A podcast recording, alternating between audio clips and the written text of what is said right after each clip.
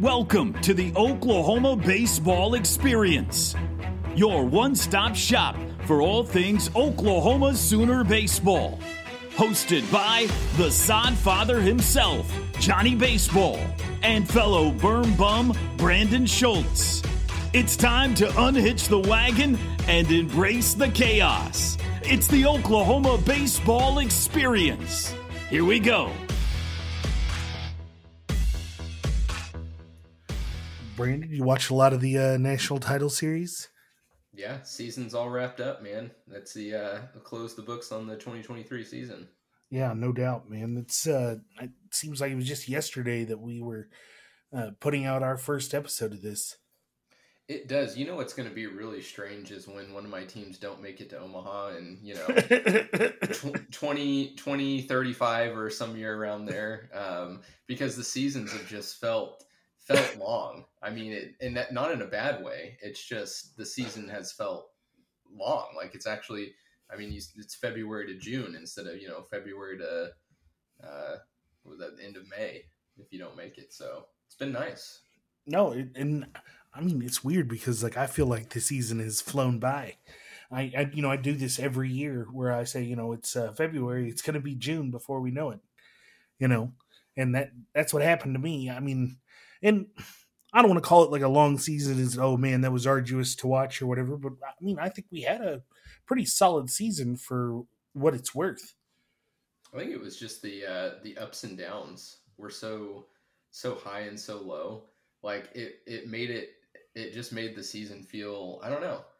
I I- thought last year felt shorter to me than this year in, in some respects, but uh, I think that's that was kind of the fun of this season was like you kept feeling. I mean, probably up up until halfway through the at halfway point of the year, there was some serious conversations between you and I, like, oh man, uh, uh, you know, if we don't get some things right, you know, postseason is a is an afterthought. But all of a sudden, you know, it was just like one weekend, you felt like, man, I don't know if this team is going to make it, and then the next weekend, it was like, yeah, I, I don't see any way that we don't make it. And so that was a really interesting dynamic throughout the year. No, your your numbers addition to the end of the season was uh, very dramatic to say the least. Because I mean, you called it. You you said like I've, I've run the numbers, and there's no way we don't make it. And lo and behold, what we were the third team out. Yeah, I think so. Or the the second to last team in, I think. Yeah, second to last team in. Yep, I think uh, Louisiana slipped in uh, after us, but yeah. So it, it was, and that was a lot of fun too. I, I felt Oh, like yeah. um, having some skin in the game in the conference tournaments. That conference tournament weekend was probably one of the most fun um, non OU or ORU base college baseball watching experiences I had. Like I had two or three games going at a time, looking at scores. It, that was a super fun weekend. Well, that's why I was laughing at you because you said if one of my teams doesn't make it, Yeah, like ah, that must be nice, Brandon. You and your Oral Roberts hedge. Yeah, the hedge. That's, that's right. Uh, That's so- hilarious, man. But no, all in all, I mean, um, you know, I think just actually taking a few seconds to reflect on the year, starting up the podcast uh, has been a blast. Um, Oh, absolute blast. yeah, I've loved every minute of this. You know, all the guests that we've had throughout the year. Uh, you know, we, we had Russell Rayleigh join us. Uh, you know, all the we've had uh, many guests that we just missed out on this year. We tried to get, uh, you know, Reggie. Reggie and I had been talking in DMs uh, about getting him on here, and uh, I mean, the season just happened, so I, there was no way I was going to bother him or, or poke at him to get him on the show. But we just could never get our uh, our time straight for him. But I have a feeling that before next season, we will have at least him or Skip on this podcast before it's all said and done. that would be phenomenal. Be really, really good. So no, that's that's great. Well, um, I mean, other you know, I know we had the uh, Savannah Bananas coach on that we were trying to get on, but that that didn't quite pan out. But then randomly we get a big leaguer, Ramon Laureano, Yeah. on here. So I mean, That was- it all it all works out. I, you know, I know that you and I didn't like participate super super heavily in that uh, Ramon Ramon episode, but that was really fun. I enjoyed listening to him talk and tell his stories and just I mean, I hate to call it raw, but I mean it was pretty raw. Yeah. And we got a, a good taste of what it's like, you know, for him in the, the big leagues, and I really appreciate that from from Alex. And you know, to mention that, uh, I think some of you may have noticed that we don't have Alex with us right now. Uh, we have uh, had a mutual parting of ways, not because of anything bad or any kind of uh, controversy or bad bad blood between us. It's just a uh, a time restriction issue. He's got you know children. I have children. We all you know we've all got commitments in life, and so he's uh, decided to step away. And we've Brandon and I both have said that this is you know it's not goodbye. It's see you later because he will be definitely welcome back here anytime, and we plan on having him whenever he wants to be. It's just like I said, life happens. Yeah, no, I think he's. I mean, he he's a certainly a busy guy. I know his his work keeps him busy, but I think he's starting another uh, business venture as well on top of having multiple kids. I mean, I I can't imagine. I, I know that's something I said to him. Like, you know, I I have a pretty strenuous work schedule, but I don't have two kids. Like, I can't even I can't even imagine Oh, yeah. adding that into the picture. Uh, I can't imagine with your schedule uh, adding children into that. Man, they'd probably be living with me. yeah, I, yeah. So, but no, and, and another thing that we've always talked about is you know what what this is and what we're you know hoping to build and, and part of what we're doing is of course for the the players that are currently playing, but it's also for the alumni. So you know what we're doing is for Alex and um, and any other alumni. So having him want to participate in it for whatever amount of time he could give was uh, really great. And uh, you know, I, I, think it's just you know, like I said, it's it's partially for him as well, and so um, hopefully helping him, uh, you know, get to talk to you know some of his now guys that are coming up behind him and.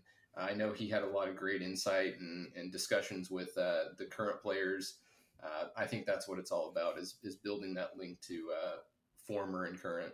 Yeah, no, I and I fully intend on uh, working with Alex as you know our alumni segue or alumni liaison, if that's what you want to call it, because he's a, a, perfect connection to those guys. Everybody seems to love him. We love him, and so you know, it's uh, I will definitely be tapping that resource whenever I can because he's a he's a good one to talk to on that stuff. No, especially from that era of players. Because I mean, I, I know that that's uh you know Pete Hughes era era guy, but I mean Alex is great. Alex had a very nice career at OU. Really enjoyed watching him play while he was here. I mean, if you Google his name, you're going to see a ton of action photos. Alex, he played a, a hell of a, a, game for OU, and uh, you know to have him as as our co-host was you know completely an honor. Absolutely. Uh, like you said, I'm, I'm, sure he'll be back at some point. oh yeah. Want to get into you know, uh, I man, I mean, when did we do our last one? Our last podcast was before the regional, um, which feels like that was about two years ago. Oh, I know. Uh, but it was maybe three weeks. we have hit on with us? Gosh, I don't even. Was it Jamie or was it uh, Carmichael? I'm trying to look back. No, no, we did have B B car. We had Braden. Is he the last one? He was, yeah. Okay. Well, I it, it was because we got to talk to him about his uh his uh CG. Oh yeah. oh yes. No, we did. State. Man, I don't even know my own show. What the hell's wrong with me? so yeah, I mean, of, of course, a, a, ton has happened since then, and it's not just what's happened on the field. It's um, you know the the transfers in, the transfers out, some some coaching shifts. Uh, so let's let's get into that. What I mean, you know, if you want to go, go ahead and start with missing out on Tolly. no, we're gonna save that for later. Let's let's start with the regional first. All right, we can start with the region. Yeah, no, I mean the the regional. Uh, I think it was a bit of a microcosm of the season. I mean, you look at game one, um, and it's it's one of those games that kind of you know got away from us. Uh, and, and you know we we had some I feel like some opportunities early on to keep it close, and then it just you know just kind of got away from us. Um, had some some miscues in the in the field, some of them not even errors, but and and I've always said this about about Oklahoma and, when I'm watching OU baseball, and I feel like it's the same for a lot of teams. I don't think I'm saying anything crazy, but I can almost guarantee you that if if OU's making stellar defensive plays, not just generic run of the mill plays, but stellar defensive plays, I can almost guarantee you they're going to win the game. I just think we play so well um, off of our defense, and we kind of always have.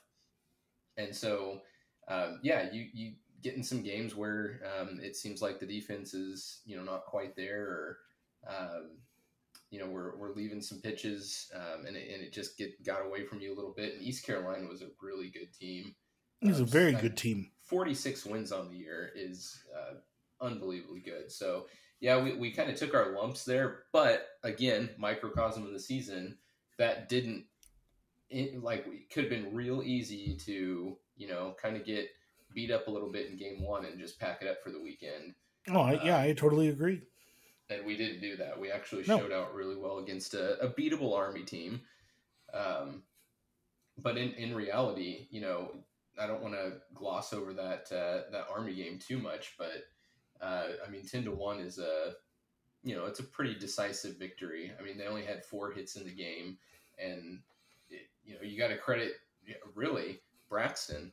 I mean, the, I don't know if you remember this. I didn't remember this, but he pitched a complete game. He did.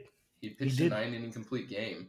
Um, and after you know his ups and downs throughout the season, getting an, another opportunity to, to get on the mound and uh, go out with a I mean that's that's going out with a bang. I think he was actually pretty emotional after afterwards. I remember listening to, to Toby's interview uh, with him at the end and just knowing that that was kind of the potentially the, the end for him. We'll we'll see what happens, but um, you know going out with a complete game is pretty epic. And then you know just to cap off the regional actually a, really good showing against East Carolina. I know we came up short five to eight, but uh, I feel like it was it was pretty close most of the game. There was a, a lot of opportunities for us to come back. We kept chipping away.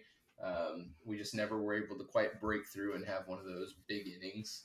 Um, and and that ended up being the end of it. But yeah, I mean, all in all, and I think we were talking about this at the beginning of the year. We did what we really needed to do yeah. that was was make the tournament again. And I know that everybody's goal is the national championship, but start with making the tournament. You know, make a nice run during your conference tournament, win the conference tournament, do whatever you need to do during the regular season. But it is all about getting hot at the right time, and you can't do that if you don't make the postseason. And so when you start with your goals as you know not being so lofty as a national championship because everybody has that on on their you know goals board, but making a regional and then doing as much damage as you can, you know, as you can while you can. And that's exactly what they did. You know, they got up against a buzzsaw with uh, ECU. That is a, like we said, that is a hell of a ball club. Excellent pitching, uh, strong offensive lineup with excellent hitters throughout it.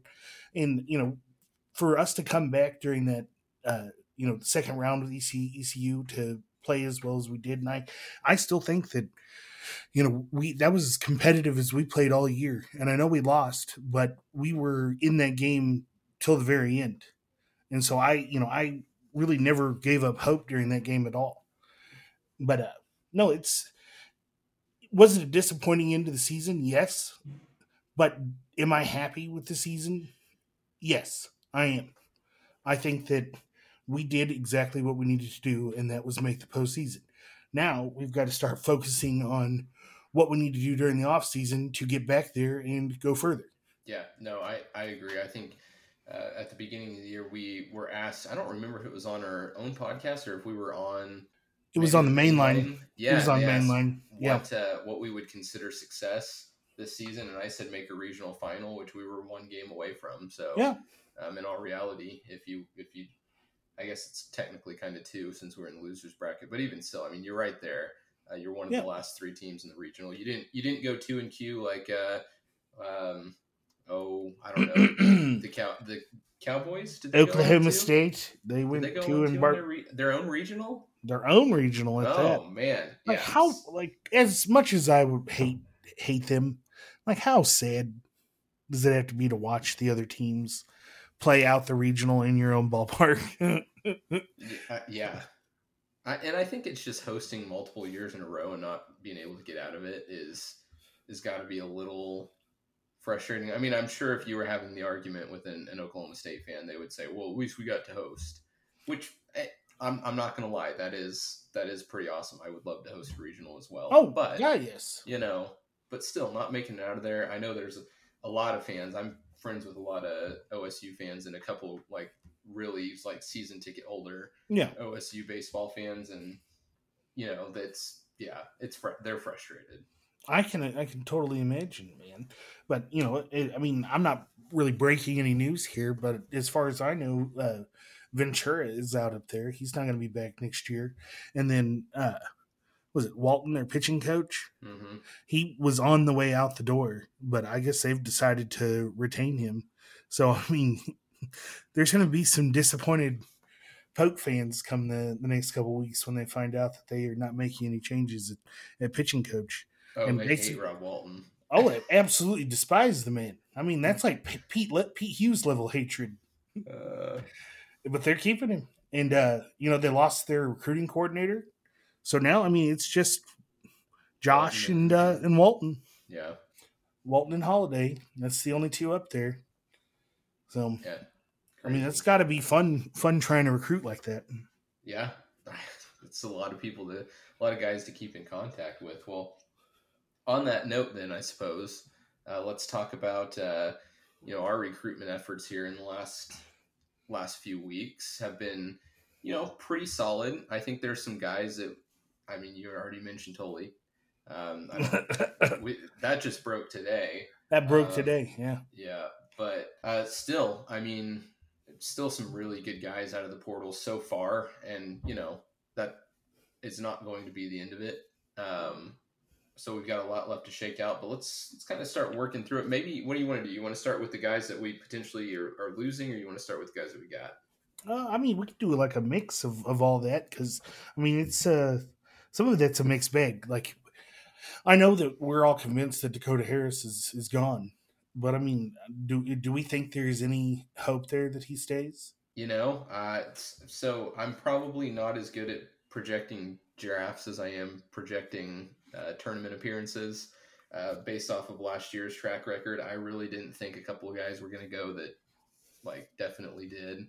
Right. Um, but as of right now, I, and th- again, this is no slander towards Dakota. I mean, he is he is a phenomenal shortstop. We oh, we have, incredible shortstop. we've had Z- Zaragoza, uh, Peyton Graham, and you know, you look at Sheldon What? Noisy. Sheldon Noisy. I mean, he was right up there with with any of them, uh, defensively and, and offensively. I think offensively, he was actually a bit of a surprise this year um, that he was able to produce at the level he was able to produce.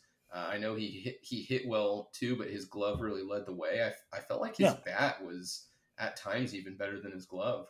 I will totally agree that I think his bat was better than his glove. Uh, you know, I don't. I mean, he had an excellent season. Don't get me wrong, but it wasn't exactly Gold Glove.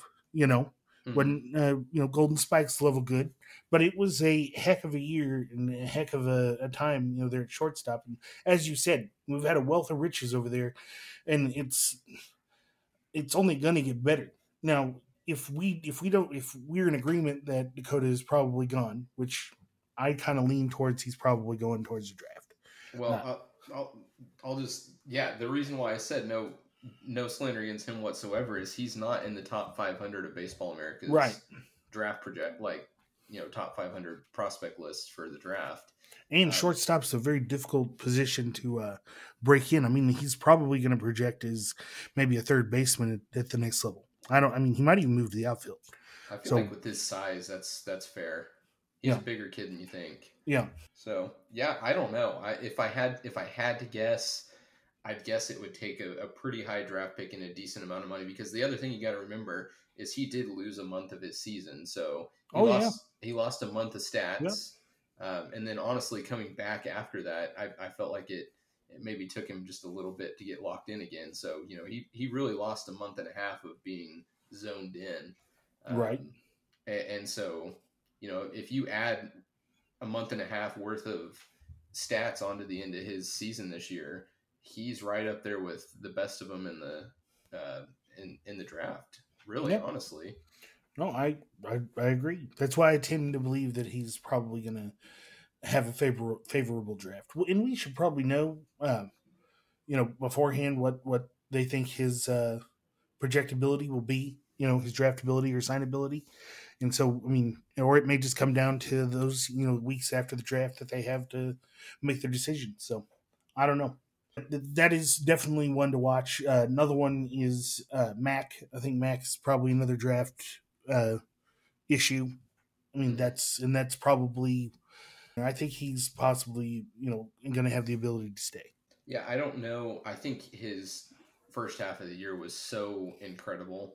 Yeah. Um, I mean, he really did, for the most part, carry the team in the first half of the year. He did with a little bit of help from from some other contributors, but I mean, he really was the guy the first half of the year. But I don't think the whole body of work of the year was not um, I don't know if it was enough to get him up into the the levels that he would want to, right. to go for. So, because I mean, so if we're saying like we're at like an eleven or twelve, I mean, and that who's to say that's where he's at?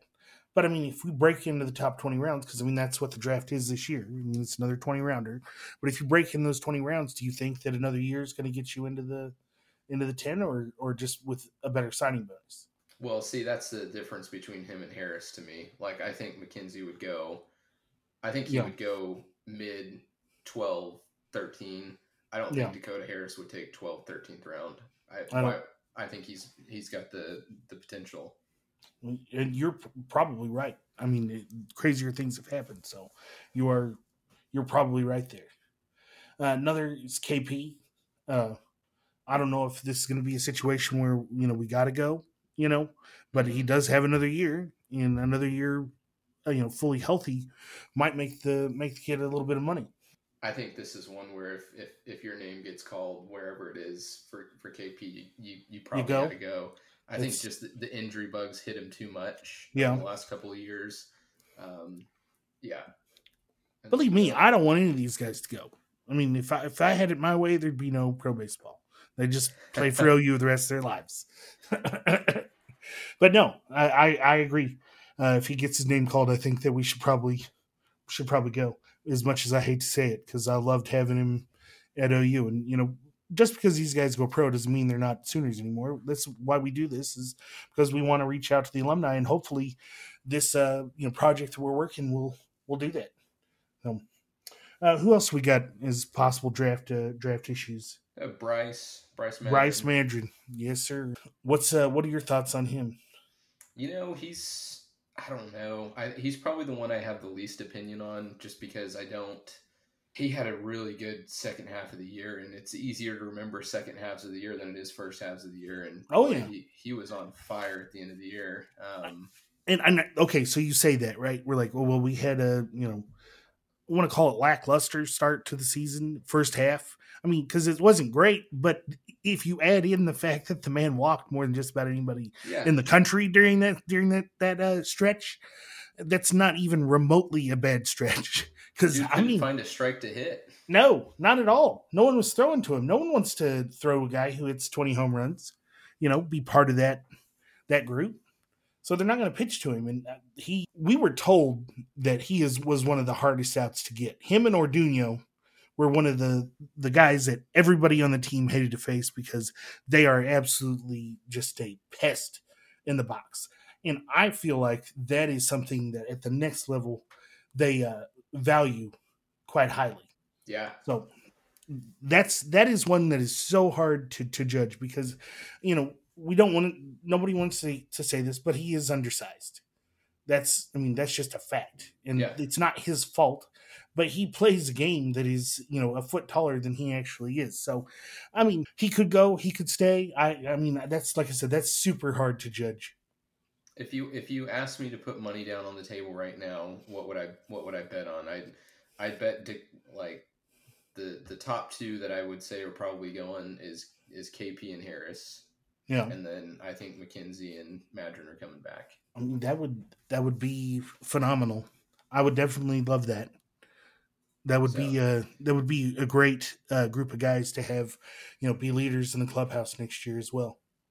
Other other guys just, I mean, quickly on the draft. I don't want to spend too much time Yeah, on the no. draft because we Go got ahead. we got incoming guys, but Oh yeah, um, you know, one that I threw on the list of just like, ah, let's in, interesting, you know, pretty good lefty with good stuff. Carter Campbell, who knows? yeah. No, that's one. he- I don't think he's going, but uh, you know, you I've seen guys, you know, get get their name called in late rounds with with his kind of stuff, and um, you know, so that's that's an interesting one to watch. Um, Well, you know, signability is a big thing.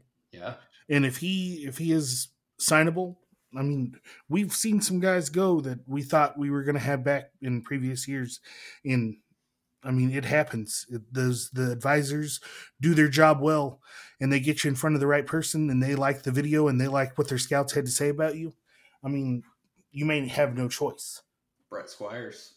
Yeah Brett Good squires grief, man. that's that is a perfect example. I mean, he and he's having a, a time right now. He's doing doing well from what I understand, or was doing well. That was a dagger at the end of last year. You thought you Yeah. were done with the draft. You were like, okay, well, we we got gutted with the draft, but at least we have what's what we have left. And it's like, ah, nope, Brett's gone. Well, it would have been fun to have him for sure. Yeah, We would have added some depth in at the D at DH. Uh, Mhm. Definitely would have had another option out in the outfielder at first base. So, but I mean, I really like I said, we wish him well. But that is definitely a good example of that. other two guys. I mean, you know, you, on the you never know what's going to happen. I think the the most obvious one is is Braden Carmichael. I'd love to see Braden get his name called. I mean, that dude Yeah. deserves it. After Yeah. the year he had, we we've talked about this. I mean, he he could have been the Big Twelve pitcher of the year. He could. He definitely could have been. I think that you know, had he got a little bit more uh, deeper resume, he definitely could have been pitcher of the year. And I mean, in this conference, which is a pretty pitcher heavy, you know, laden conference, that is a hell of a deal. So I, I wouldn't be shocked to see his name, and then you know Braxton. You n- you never know what's going to happen. So uh, those are the guys to really watch out for on draft days. I guess it's not day, but uh, Yeah. yeah, it'll be fun. It always And- is. Just note, uh, Carmichael and uh, Douthit don't have eligibility, anyways. Yeah, there you go. I, I know we're trying to. I guess uh, there was talk that they were trying to find some way to get uh, Carmichael a year of like medical relief, but I don't think they're pursuing that. so those are the guys that you I think you got to watch out for that could be gone. Uh, Diego's out of eligibility. Uh, Diego's out of eligibility as well. Yeah. Miller and Bales. Do you want to speak on them at all? Oh yeah. No, I mean, in I think everybody knew pretty early on. I know that there was questions about them, and um, you and I had talked about it several times throughout the year that they, you know, had been uh, pretty much shelved.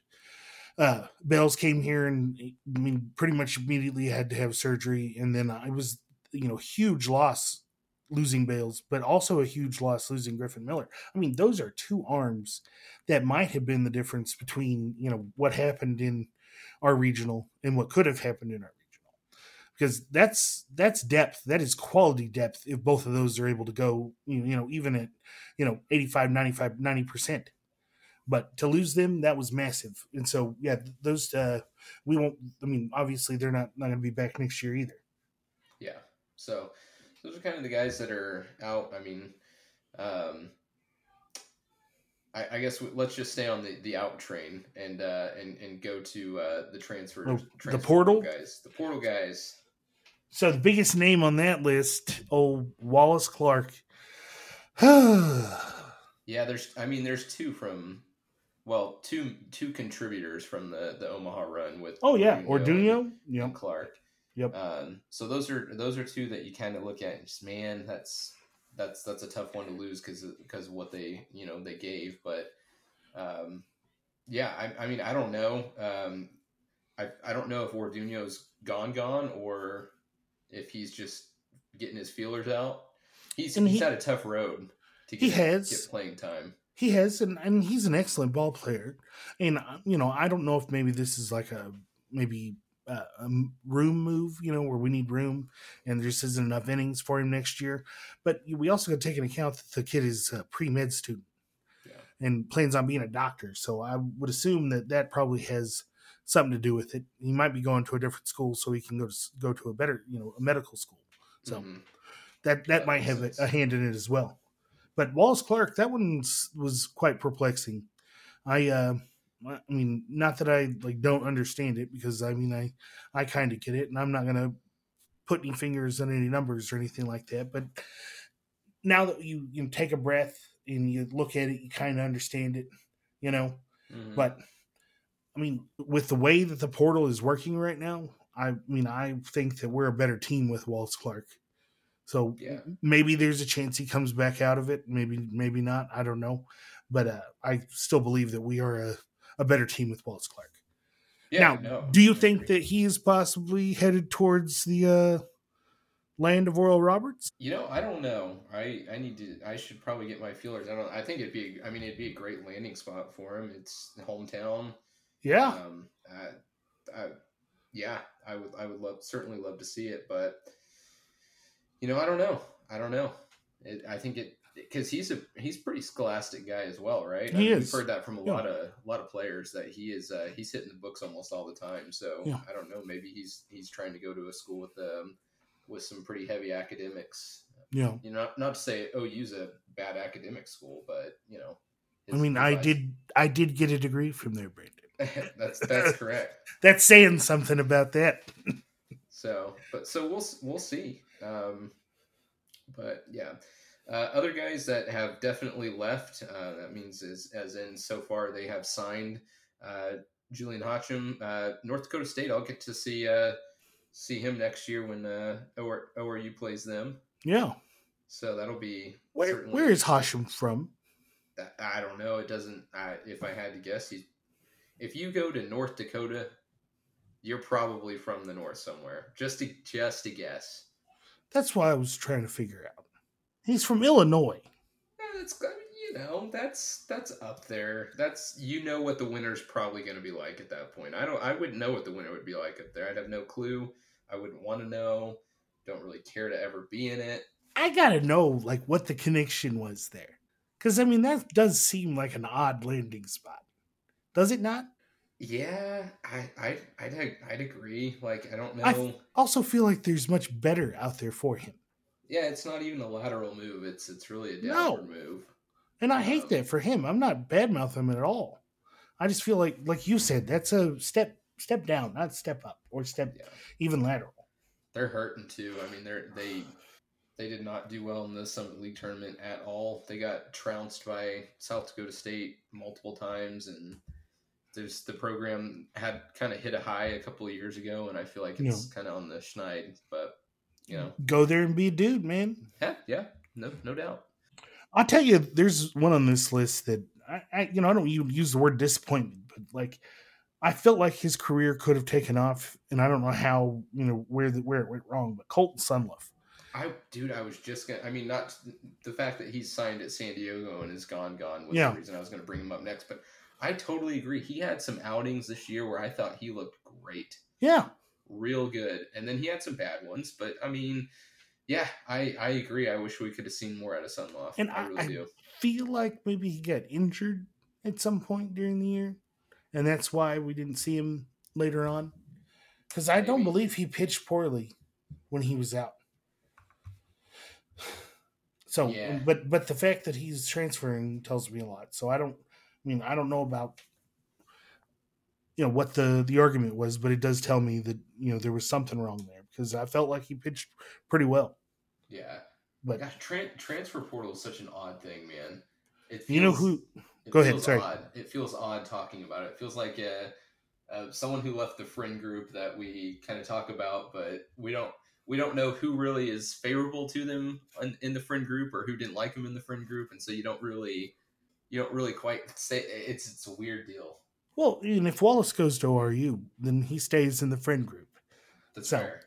because our friend group goes two teams deep now, Brandon. That's right. That's right. Come on. We're over. all, we're all honorary Eagles this year. Yeah. So I mean, so, to your point though, um, uh, Sundloff did well in his appearance against Ryder. Um, he did well in his appearance against UNLV, um, and then he had a couple of bad outings against Stanford, which, pff, I mean, yeah, that that kind of checks out. And then he um, he walked two, struck out two against Oklahoma State. So I mean, really, his only bad outings were against Stanford, which was a national seed. I Yeah. mean, yeah, I don't know. I I don't know what happened there. everybody pitched bad against Stanford that weekend. I mean, I the two games that we won because there was one we pitched really really well, but for the most part, we got shelled the entire weekend. Yeah. for four straight days. So Yeah. I mean, there's really nothing to to be too broken up about that weekend. So that's that is the one that perplexes me, other than Wallace Clark, the most because I I thought that he was having a pretty decent run here at OU, and I mean, good luck out in San Diego. But you know who he's out there with, right? See, that's what I was going to bring up as well. I was actually going to ask you that if uh, old Mac's still out there, You think there was some tampering there by little Mac. he, or Big Mac? Maybe he was like, "Come on out to San Diego. It's beautiful. We'll have some drinks. We'll play some baseball. It'll be a- great." Kid's got a kid's got a house here on the beach. Right? Yeah. Exactly. That's see, that's what you got to find out. Were they roommates last year? oh, That could get in some some interesting. uh No accusations being thrown to the to the another Mac. Reggie Bush situation. Oh man, interesting, interesting. Better, uh, San Diego better watch out. They're gonna get uh, Uh, audited by the NCAA. Some violations coming their way. man, we're gonna get a rival San Diego podcast on our ass after this. Don't you talk bad about our recruits? oh man. We are not cheating. Uh, Adam Walker, I think, is the last one that I Yeah. feel like's a, a decent name. That I, I thought he had some good innings um, at times, uh, and, and would have loved to see him, uh, you know, improve or, or develop. And um, I just, it kind of after, uh, uh, you know, after Stan, man, Stanford broke some guys, man. Stanford Yeah. broke some guys. Yeah, they did. he didn't start out, here. he didn't get another appearance after Stanford. So No. Uh, Olnick, that's another one. I mean, anytime you got a guy who's 6'10 leaving your program, I feel kind of weird about that because I feel like, I mean, if he wasn't working out, he wasn't working out. But I mean, that I feel like you got a lot to work with there. So it's also just, like I said, things change. You know, any given moment in college baseball, they, I mean, if you guys knew about the the guys that were here in the fall because i mean like we've had we've whole freshman classes not whole classes but good chunks of freshman classes that were here in the fall but are at other schools were at other schools during this last spring season like uh noah king like he was on our fall roster and played a full season with ocu you mhm. know the kid from edmond yeah. so I mean, it, stuff can change. It can turn on a dime for these guys, and it's just the the way the game is these days. I mean, with the transfer portal and how things work with that, I mean, it's uh, it's it's gotten a a lot more cutthroat. That is for sure. You know, right, like we I- saw. Oh, go ahead. Yeah, I gotta. I've got to touch on two more, man. I Yeah. I, I didn't mean to cut you off, but we're gonna take way too long on. Oh, I know. Outs. Yeah. But I, man, we've forgotten about two. First of all, before I get into the negatives, I want to. I want to look at a positive, and I, I really want to highlight Aaron Calhoun, man. I. Oh, yeah. I'm- dude, staying around the program. Yeah, Um, he he goes and plays in in summer ball, and uh, he's really looks. I mean, he really does look like he's he's really pushing to improve, and he seems Yeah. to be committed to the program. So is he off. out in California? I don't know. That's a good question. He was at the Cape last year, wasn't he? Yes, he was. I thought he crushed it at the Cape last year too. He had a great season at the Cape last year. So that's the positive. Yes. Here's here's the big two negatives that we haven't Yeah. thought about and somehow didn't make it on our list. Tavion Vaughns and Caden Powell. You're exactly right. I forgot about that. I don't. Why are they not on our list?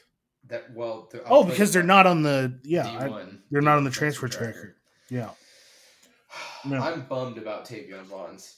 Now, Uh, and I'm sorry, I'm not talking bad about anybody, and, and this is just honest opinion. Why are they not on the D1 transfer? I don't know. There's got to be a reason. Is it because they're not going to another Division One school? No, because I mean, there's guys that I've seen guys transfer out and go to an NAIA school. Oddly, And it's been on the transfer tracker. yeah, but maybe because they both went JUCO. Know, I and know. I mean, I'm pretty sure Mason Lowe is uh, didn't go to a another Division One school, and he's on on that list.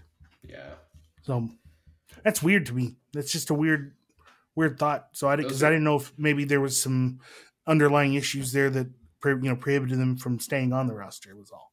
Oh, they're they're So- big. I mean, they're big name transfers. But Those are no, huge, huge name transfers for us. Vaughn was certainly a, a tough one to go. I mean, he was a, a big kid. I told you when we went and saw the game at OSU, I was like, man, I didn't realize he was that big of a kid. I mean, he's he's he's a big he's a big kid. Him and. Powell. Yeah. And and I we said this earlier in the season. You know, anytime anybody uses the terms the most, uh, you know, raw power we've ever ever had come through the program, I mean, it's a it's a loss. Uh, we we're gonna have to really find something to replace that kind of kind of talent and power. So That's the I think the frustrating thing, maybe more so about Powell is he's an Oklahoma kid from Yeah. Clinton, and I mean you just got to wonder, uh, it was it a playing time issue? I mean, but what do you do because Rocco was so good all year? I mean, where was he gonna find time? It's it's a tough one. right. No, I I agree. Both of those are are very tough. Okay, done done with the negatives. We can move on. So what do we do our uh, our portal in now? I think it's, yeah, let's do portal in. Yeah. So um, uh, two of these guys we're going to visit with here in a little bit. Yeah. So might as well start off with Jace Miner from Wichita State. oh, you got it. He's the bi- he's the biggest name. That's that as as of right now, he is the the biggest name we've had on the block. Uh, and I'm glad we're getting some of these Wichita State cats because you know uh, was it Austin Henry's the other one that we're getting from there. hmm And those are two quality pickups. I mean, I feel like that's a, a ton of innings right there for both of them. Uh, potential starter, starting you know gig for for Jace. Uh, also might you know be really good out of the pen for us. So I mean that's a that's a nice piece. That is definitely a nice nice pickup. Let me ask you this: uh, without, I mean, we don't want to slander. This is not to dog on anyone else, but would you say that Jace Miner is the top D one transfer from the transfer portal that we've gotten in in in, in the two years that we've had it? I mean, as far as D one goes, Yeah. yes, Yep. I would I say would so. agree. His numbers last year were stupid. Yeah, So but we've we've also we have done well pulling from the JUCO ranks. yeah. So, Let's, so let, I, I think I think we probably should spend more time on the JUCO ranks because we're actually going to talk to two of the bigger names yeah. a little bit later on. Oh yeah.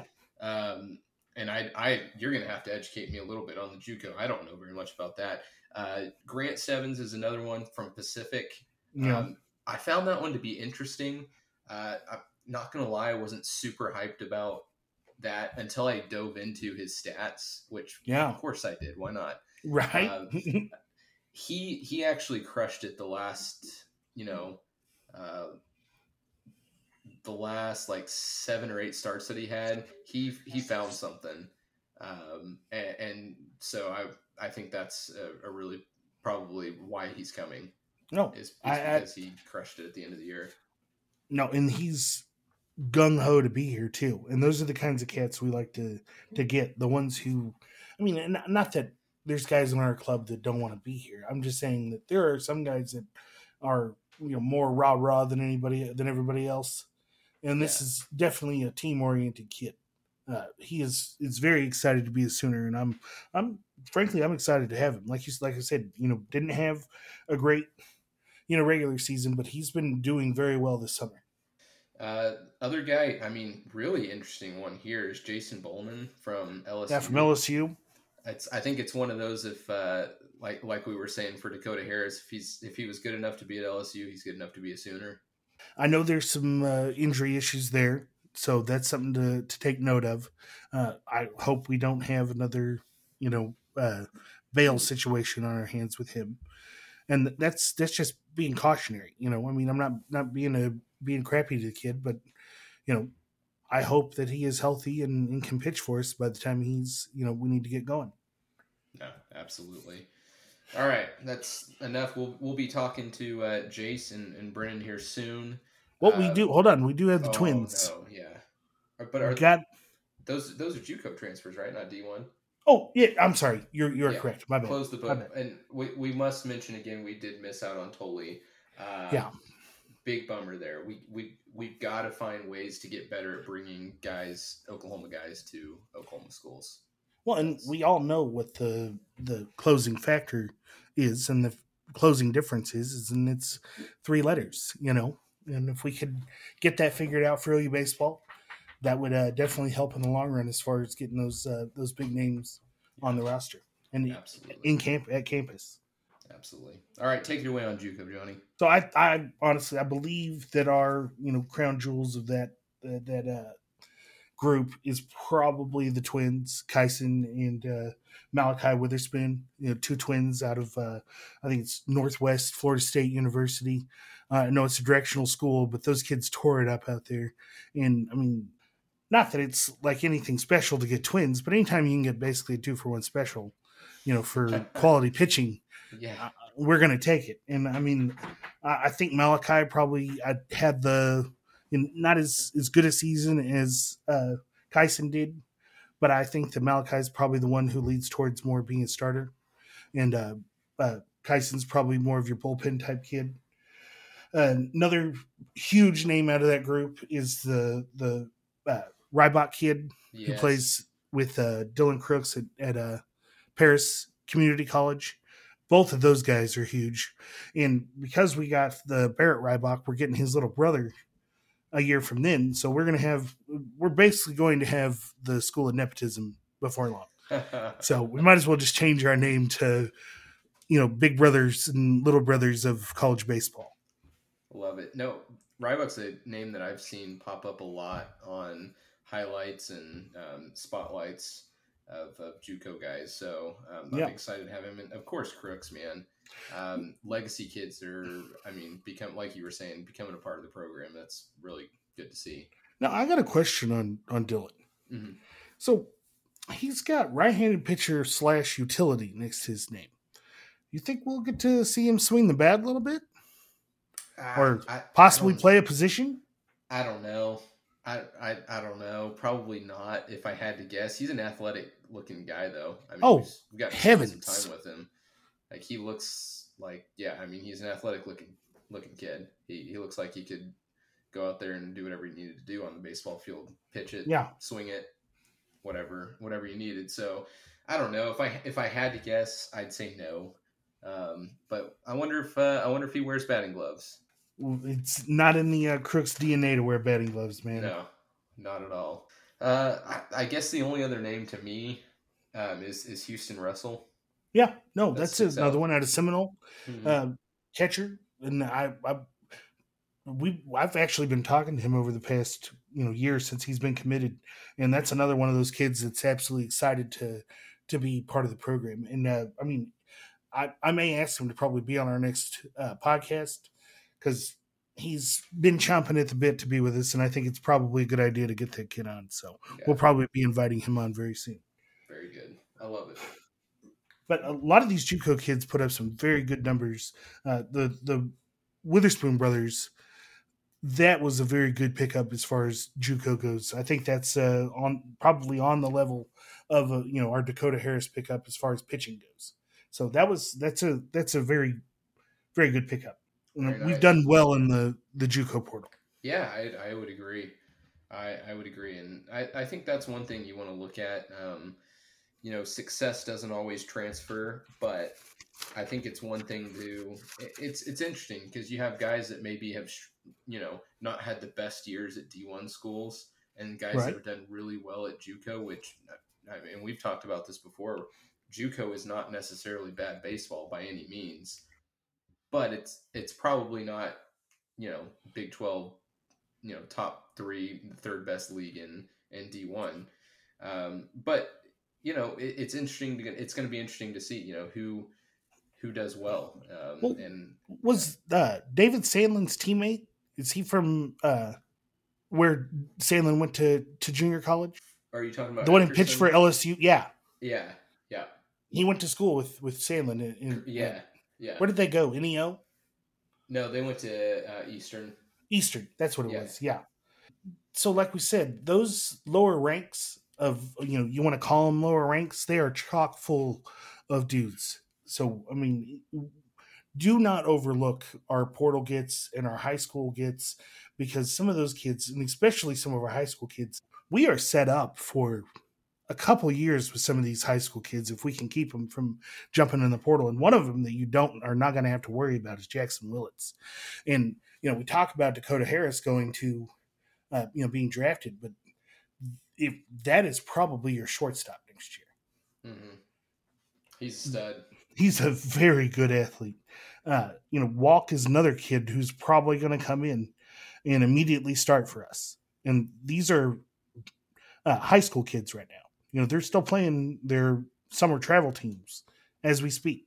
Uh, of course, you know another one to mention is Cannon Kemp. Yep, that is another one. And all these guys that we're mentioning right now are uh, possible draft issues. That's No. true. Now I don't know if they're going to go or not. My evaluation of high school kids is way off from JUCO, and my JUCO evaluation sucks. So, or as far as college goes, so not just JUCO, but my evaluation of guys jumping to the draft is dog water. So, I mean, I'm sorry that I'm giving an expert opinion, but it is also very difficult for any of us to project where these guys might go. Well, we So- don't have as much data as football does. Oh no, no, no, no, no, Well covered. no. Yeah. You're exactly right. But Cannon Kemp, that is definitely one to uh, to look at, and Walk is also the other one to really look at, is possibly losing them to the to the draft.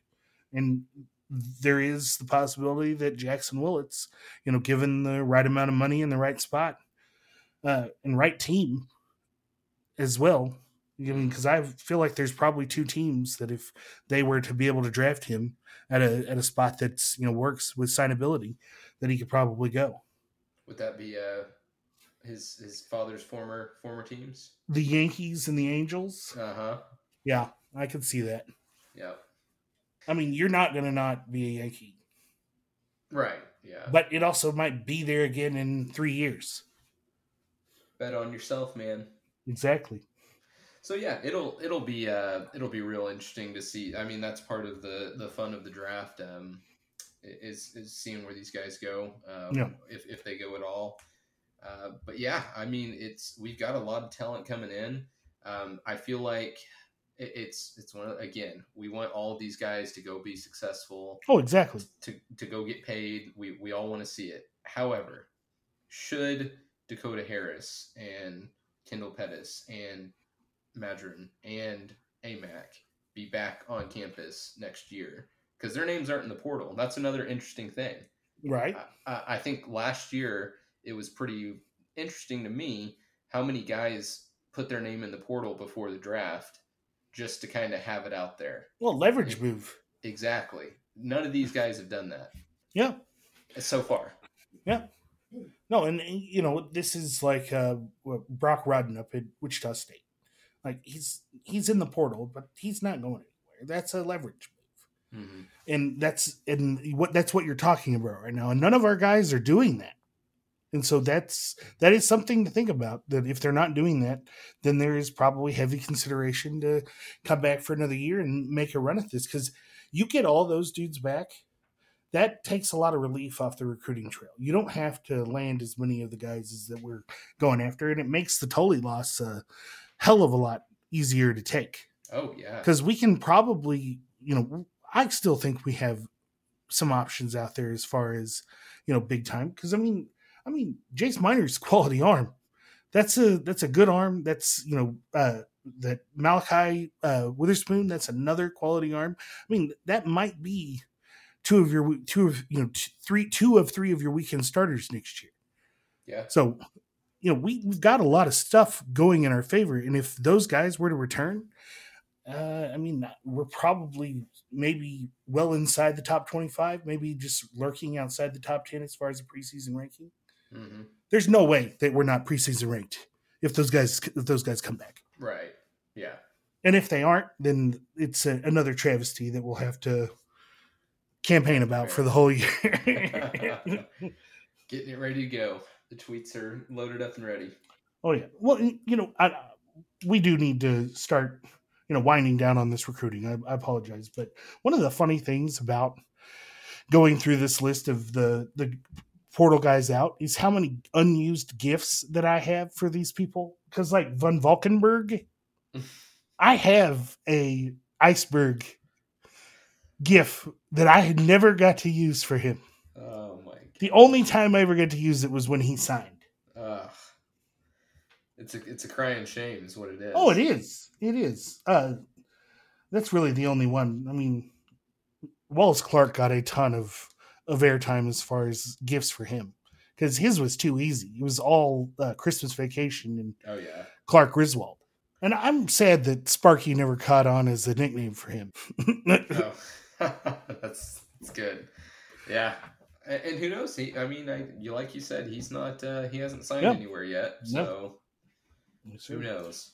Well, and you know, But- we've talked about all these transfers, and I think it's probably time that we uh, get to know some of these cats. Don't you think? Yeah. Yeah. No, uh, we have uh, Jace Miner with us. So, Jace Miner, how we doing, buddy? No, we're doing good. How about yourself? Doing fantastic. So glad to have you. I appreciate you guys having me on here today. Yeah, man. No, we're incredibly glad to have you. It's nice to uh, finally get to meet some of our newer Sooners, and uh, glad to uh, introduce you. I know you've been on some other podcasts for for Oklahoma baseball, but we're glad to have you on ours. But be glad to introduce you to our uh, our fan base as well. So Absolutely. And uh, so far, you know, going through kind of everything, uh, you know, choosing Oklahoma, I will say um, the Sooner Sooner Nation is quite welcoming. that's awesome, man. That's awesome. When do you uh, when do you report? Uh, I'm going up there July 9th. I'm going to start a summer class up there. Um, start working with the strength conditioning coach. You know, kind of start getting ahead on that, and uh, you know, getting to work up there. Nice. So no summer ball. Uh, no, so I'm actually taking summer ball to develop um, some more mechanical stuff, um, and then work on putting on some weight. I'm weighing in around like 188 right now, and I want to get to 200 by the time I step on a OU's field. Yeah, man. You get to that nutrition nutrition coach. She'll uh, she'll get you fat in no time, man. Absolutely, she. I, I talked to her on the visit, and uh, I was super excited about that. And not only that, um, at Wichita State we didn't have an uh, an athletic cafeteria, so when I heard, you know, oh, you had an athletic cafeteria, it just sounded, you know, even even more like man, the resources that are uh, at OU is just unbelievable. Uh, what's what's the transition been like so far? Uh, you know, meetings with Skip, meeting with Gaines. What's what? What's that been like? You know, it's been it's been super um, super easy. Um, I will say that coaching staff, you know, has been nothing but amazing in uh, making sure this transition has been easy, uh, making sure I do the right steps on, you know, getting the transcripts over, making sure I know where I'm going to live. Um, you know, they've been nothing but awesome um, and super welcoming, like I said, as well as the fan base. Um, you know, so I will say the transition, you know, at first kind of entering the portal, that's always the you walk in with a plan, and then that plan's kind of out the window as soon as it starts. But um, you know, after you know making the decision of uh, coming to the University of Oklahoma, it was you know they've they've made this transition um, super easy. Yeah, can can you tell us, Jace, a little bit about that? Uh, ab- about how how things went. I mean, Wichita State had a pretty solid year, um, kind of a comeback year. A lot of coaching turnover. I'm sure it made a lot of sense. I think a lot of guys and your teammates kind of went into the portal. What what was that experience like? And um, you know, was it one that you'd ever thought you would use, or um, you know, can you can you take us through like what it actually takes to get your name in the portal? Is it really just as simple as announcing it, or how does that work? You know, um, I don't think any kid, in my opinion, walks into a uh, you know four year school expecting to leave uh, earlier than he wanted to. Um, you know, I don't really think a kid's looking to leave two years, three years into the school. You know, um, unless it's you know to the draft. Um, you know, it was it was one of those things. You know, like you said, we had a lot of coaching turnover, um, and it was just to the point where it looked like it was time for a new chapter um, to kind of get things going, and you know the the portal was it was super easy. You know i i kind of I, I had to talk to uh someone i think it was um someone in our athletic department to like say i want to enter the portal. They sent me everything i needed to do. That way it was um my name would be put in that portal. You know the next part was just announcing it. Um it wasn't super hard at all um you know i'd say the hardest part was once that that day where it opened um that's where everything kind of started hitting the fan and it was uh you know you, you got to be organized or else it can uh, it can get ahead of you real quick Yeah, I can I can only imagine the amount of uh, in, inquiries and, and people you had reaching out to you um, after your last year. So I just kind of want to touch on that just a little bit. So um, you know, last year was a, a really great year, for, and I say last year, it's you know still kind of this year. No, Um, but but a really solid year for you. Definitely seems like you had you found something Um, can you tell us a little bit about what you've what you kind of found that that helps you uh, have such a dominant year last year, last season? So my freshman year, I had a little bit of a, of a you know, I had a developing year, as like as, as, I like to say. You know, I didn't have the best ERA, the best stats. Um, you know, growing up, I grew up in the middle of nowhere in uh, Pennsylvania, uh, in a town that was population of three thousand people. So, um, you know, it was one of those things where I, I was a big fish in a small pond. Um, just knew how to throw, didn't know how to pitch, and it kind of led into my freshman year.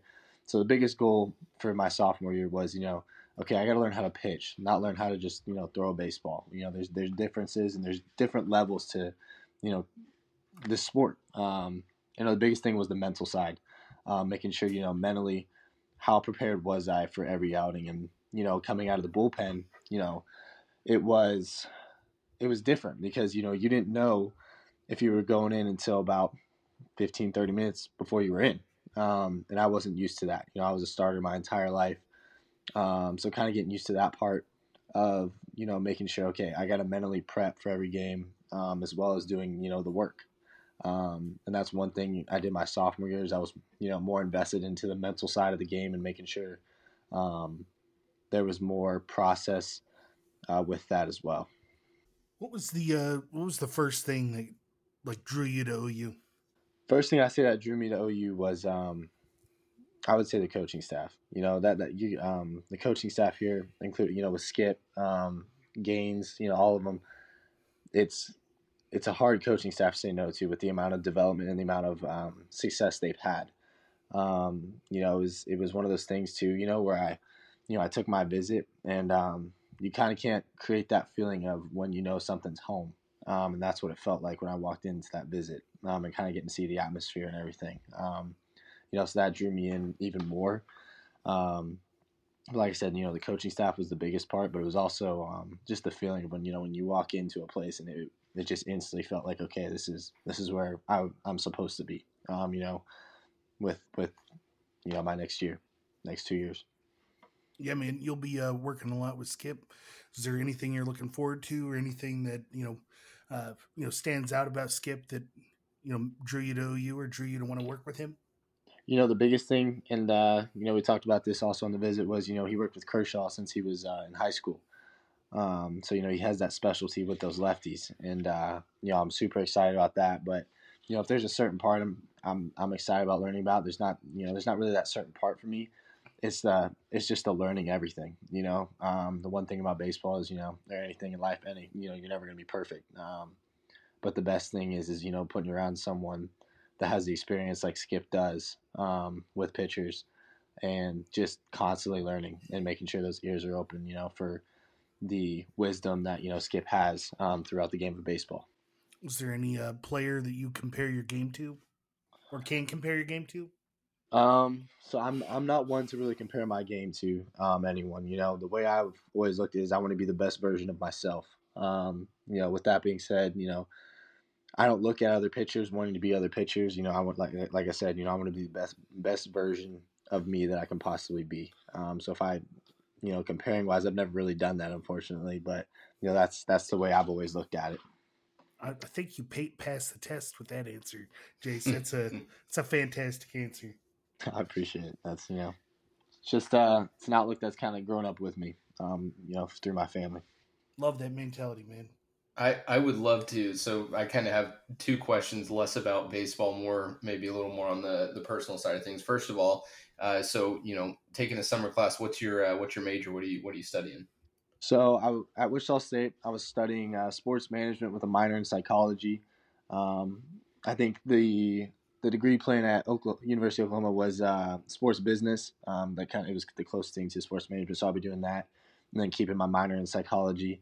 Um, so kind of just staying down the you know the mental side of of uh, of sports. You know that's that's the biggest thing that I want to do as well as um, you know going into the coaching side, um, or even going to the scouting side. You know, to me it's uh, it's hard to say no to a position where you get to travel around and watch, you know, or coach the game that you love. So that was the biggest thing for me that, you know, when I come into college and pick my uh, major. A lot of uh, great baseball careers, players and coaches have started at OU, man. Absolutely. It's great to hear. The the second question I have for you is uh, you got to tell me about Keith, MMA fighter. Yes, sir. That so, is that is interesting. Yeah, so uh, actually, you know, a little background on him was uh, he was the first one-handed fighter to go pro in the world. Um, you know, so one one of the biggest things that you know I'll, um, um, to this day, you know, is he's the, the biggest inspiration in my life. Um, you know, he's been nothing but helpful for me, um, learning, you know, just mentally um, the game of baseball. You know, I'm learning mentally how to get through things that are tough. Um, you know, because he's, he's done it his entire life, um, especially going into the to MMA. You know, as already with one hand. You know that it, it didn't define him. Um, so that was the biggest thing. You know, is, is he was yeah he fought MMA. Um, I got to see him fight one time. You know, it's um, scared me for sure. You know, it was one of those things where it's it's not it's hard to watch in person when uh, you know your dad's kind of in that ring, but at the same time it was amazing to watch. Um, so you know that's that's one thing I'll say about him is he's a big inspiration for me as well as my mother. Um, my mom's a model and a personal trainer as well, so she helps me out with the nutrition side, with the you know the strength conditioning side as well. Um, so you know I I grew up blessed, you know, um, kind of with my parents. Yeah, don't bring them out on the berms. There's nothing healthy going on out there. that sounds all, good. I'm glad all pizza, that. beer, and home runs. Oh yeah, yeah. That that sounds like uh, doesn't sound like my mom's type of place, unfortunately. Brandon, you want to get into some of our uh, Twitter questions? Or you got yes, absolutely. No, uh, so you know we uh, we sent out a tweet. You might you might have seen it uh, where we ask some of the uh, the Twitter baseball, OU baseball uh, homers. You know, ask some questions that uh, that you would like answers to. Uh, I would say we started the, this year, middle of the year, as we've had guests on, and the questions have only gotten more interesting. Uh, Absolutely. So, so I'm, I'm excited about them. I'm, I do not know if you've snuck a peek at, at some. So, uh, Durag Rocco, we'll start with the first one. Uh, kind of a, a little uh, just silly one here. Who would win in a fight, a bear or a gorilla?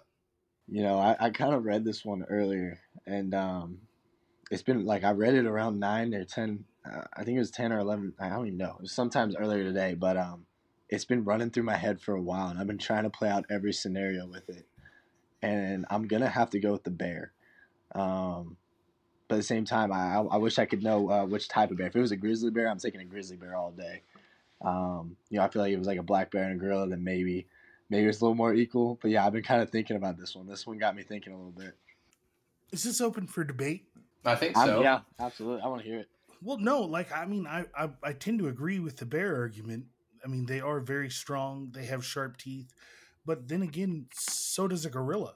I mean, uh, uh, I think a gorilla is more agile as well. I feel like he would just uh, get back, you know, get top control on the uh, on the bear and never let up. Especially Absolutely. with like those downward pounds, like on its back. I don't know. I know. I see. I I was thinking about that as well, kind of that side of it. Um, I don't know. Like it, it's it's one of those questions that it kind of just stumps you for a while. Um, you know, you can think of so many scenarios, but it's kind of one of those things where you can't really can't really decide until you see it. It's also um, a disturbing question. I have to is. question some of our listeners sometimes. yeah, no, it, I will say, in my opinion, that was one of the best questions I I, I saw on that tweet. Was like, man, uh, this one's got me. This one's definitely got me thinking. Durag is one of our, uh, our, our best listeners. We love him to death. He's also a berm bum, so uh, he, it comes from a good place. absolutely, absolutely. All right, really good start here. Let's go to more baseball related. Uh, Collins didn't here. Would would you rather get a start in the Men's College World Series or guaranteed getting drafted in the tenth round of the MLB draft? See, this is another good question. Um, you know, this one kind of rips me a little bit apart. Kind of, you know, one side of me says the College World Series just because um, no money can describe those kind of memories um, that you get to have for the rest of your life you know, one side of me says, you know, that the the draft is something that could change your life, um, and it's another step closer to a goal um, that I've had since I was a kid. You know, so for me, it's it's kind of one of those questions where I, I could go both ways on it. Um, just because you know, like I said, there's there's memories in the College World Series. You know, watching this College World Series happen right now, you're looking at you know just just the atmosphere of it, and obviously you can't really get that from the TV, but just knowing that those expectations of that atmosphere is higher than what you can even think. Um, that you know you just know those memories are for for life. Um, and to me, money can't replace memories. Um, but at the same time, you know, like like I said, you know, when you have a childhood dream of always playing, or you know, trying to get up to uh, to play in the show, you know, it it definitely it definitely plays a factor as well. Would it, would it be safe to say that if you're pitching in the Men's College World Series, there's a great chance that you're going to get drafted? See, I would starting in the College World Series. You see, that's that's a good way to look at it as well. Um, I could definitely see that as well. So if you put it that way, then absolutely, I'll take the College World Series all day. Well, I think the question is somewhat flawed because I mean, just because you're guaranteed getting drafted in the tenth round doesn't mean that you weren't guaranteed to make a uh, the, the College World Series. So I would say let's go ahead with the draft, and if I'm good enough to get drafted, I'm probably taking my team to the uh, to the College World Series. But then again, the only draft I've been a part of was uh, fantasy football. So those those are fun drafts as well, though. Uh, we got we probably have have some coming up in a in a few months, so I have to get ready. Yeah, I gotta start. I gotta start downloading my uh, my cheat sheets to start looking at where everyone's at because I, I start forgetting where everyone's at team wise after these trades and everything. How many leagues do you play in? So I play in one. I play in a family um, one. Actually, the first year we did it, I was a junior in high school, and uh, I was with my mom, my dad, me, and then a couple of our family friends, and uh, we uh, we did the draft and we all started kind of laughing at my mom a little bit, like, "Oh, why did you draft this person? Draft this person?" And the I can't remember what year it was, but she drafted Marshawn Lynch earlier than anyone would have, right? And it ended up carrying her to win the whole thing, and uh, she ended up getting the last laugh. But that's the only league I play in, is uh, is our family league. But my mom has the most most championships out of everyone, which is probably the most surprising thing I, would have to say about that that league. See, those are fun leagues to play in. There's at least six six teams in that league, though, right?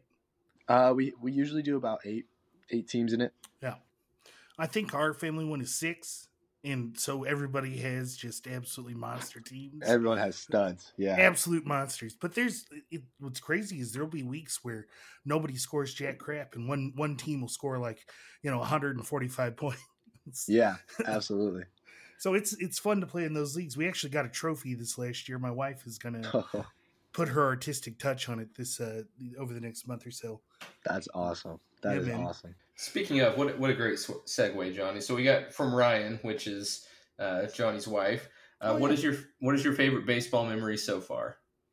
Favorite baseball memory so far, you know. I don't know if I could pick a memory, but kind of just like the, the family that you kind of create throughout a team. Um, of you know like 36 40 guys you know the, the i'd say one of my favorite memories um, me not on a mound because I, I have to i'd have to take the two away is one on a mound and one off um, as we played ku last year at wichita state went to extras. I think it was like to the 13th or 14th inning um, and we walked it off with a, with a homer um, by one of our seniors and that was the first time i've been a part of a walk off um, and it was it was amazing just to kind of get the goosebumps of the feeling of it because um, it was also a night game. So I think we're I think it was like eleven o'clock by the time we finished it. Um, I'd say off the mound that one. You know, on the mound, I memory wise, you know, unfortunately, it kind of comes against OU. Um, it was my first collegiate win was against you guys. Um, so it was one of those those fiery up moments. Um, you know, kind of getting that first milestone of getting that first collegiate dub. Um, so unfortunately, that is against OU, but I will say it is a memory of a lifetime just because it was, you know, it was one of my, it was my first ever. So let's wel- welcome Brendan, Brendan, or Brendan Gritton Girton to the show. Uh, we're going to go ahead and kick Jace off now that we. oh, I know, I know. Uh, no, that's that's that's funny. I mean, hey, is you know you're gonna you're gonna win a bunch of them for us too. So you know, we'll we'll take one one loss to you, and then we'll just that'll just be worth like you know ten wins. Absolutely, well, we're, we're going to do that route now. Well, before we move on to Trudges, because we would be remiss if we did not ask his questions. Trudge is one of our fellow berm bums. He's a excellent question uh, asker, and so we've got to get to him. But just to address something real quick, and I'm probably going to have to do this with Girton as well. Let me just go ahead and apologize for anything that uh, my fan group, myself, or anybody in the OU fan base may have said bad about you or your uh, Wichita State Shocker team in advance. So like I said, I apologize. Hey, no hard feelings. I mean, we, we all know it's a competitive competitive world out there. You know, you say we have to, so no hard feelings though. Well, some of our fans take it a little too far. So oh, that's just that's just more fuel for me. There you go. Awesome, All right, Brandon, All right. ask Trudge's question. There we go. How many MLB stadiums have you visited, and which was your favorite? So I think I visited around. I'm trying to think here. When I was first born, um, I think I was one, two years old. My parents actually took me to the White Sox when they won the World Series. Um, but I've been there a couple nice. times now. Um, I've been in the new and the old Texas Ranger Stadium, the Pirate Stadium, um, and the Phillies. And I would have to say my favorite stadium of all time is that Pirates Stadium. It's just the the the PNC. backdrop of yeah. PNC, the backdrop of you know the city behind the field. You know, just just that atmosphere of how it looks is just absolutely amazing. Like it's hard to beat. Um, you know, but even with the other fields I've been to, you know, they're, they're beautiful too. I mean, any stadium that can, you know, fit that many people inside of it and you just get to kind of stand on it and see or, you know, watch a game in, they're all beautiful. But, you know, unfortunately for me, it's the Pirate Stadium is just, it's, it's unbelievable. They never got you all out to Kauffman? To where? To Kauffman in Kansas City? No, never went. Wow. I've never, I've never been to the, the Royals. Oh, interesting. It's it's actually surprisingly nice. I, have heard. I've had. I have a couple friends that went up there this year and watched the game, but um, yeah, I never got to go up there and watch one. Well, someday, right? Yeah, absolutely. So my group of fans, and I'm assuming Brandon and his wife will probably make the trek down to Arlington this year for the or next year for the uh, who, who is it that sponsors it? The Children's Hospital, Brandon Shriner? Shriners. Yeah, Shriner the Shriner Classic. Classic. to start the season. That's where you guys start your season next year is in Arlington, and uh, so we'll be down there for that, and that will be the first time that a man whose name is Johnny Baseball will have ever set foot in a pro baseball stadium. Whoa. Really? I've I've never been to a pro game in my life. I've seen the Texas Rangers play, uh, like the 89ers and the Red Hawks back in the day, but I've been so locked into to you guys that I just have never really even expanded beyond that. That's crazy. I didn't. I, I figured you've probably seen more stadiums than me because I haven't seen too many MLB stadiums. Wow. There is a chance we're going to Colorado at the end of next month. There is a chance that I might go uh, see the Rockies on the way home that's a good field the first field to see as well. Absolutely. Wow. Yeah. Looking no, I'm excited. To, this is yeah. groundbreaking. it's it's oh, yeah. nice. It's a nice field. The Ranger Stadium is really nice. Really, oh, really beautiful. nice. Oh, it's fun. And we had a blast last year in Frisco, so it should be fun. I know it'll be February, but it should be a a fun time again this year. So Oh, it's closed. They'll they'll close it up. We won't even feel oh, yeah. we won't even feel it. I forgot about that. Yeah. Yeah, the new stadium. Yes, sir. Well, there you go. Jace, All right, Jace, we really appreciate you. We appreciate you joining us, man. Uh, welcome to the Sooner Nation, buddy. And uh, like I said, thank you again. Hey, thank you guys for having me. This was a uh, this is probably one of the more fun podcasts I've been on. Kind of some of the questions, you know, and the answers. So, um, like I said, you know, I appreciate you guys having me, and uh, looking forward to seeing more of you guys. Yeah, man, and uh, we'll be sure to get you a T-shirt. Oh, hold on, I can't let you go yet. I'm sorry. I know. I was... Yeah, Brandon, you fall down on your job, buddy. no, man, we have actually. Uh, I need to introduce you to our fan group. We are called the Berm Bums. Uh, I don't know for how much longer if the upgrades end up taking away our berms, but uh, we are sit out on the right field berm and yeah. we are loud, we are proud. And on conference Saturdays, uh, we have a former OU player named Russ Ortiz who buys us a thousand dollars worth of pizza to hand out to everybody on the berm.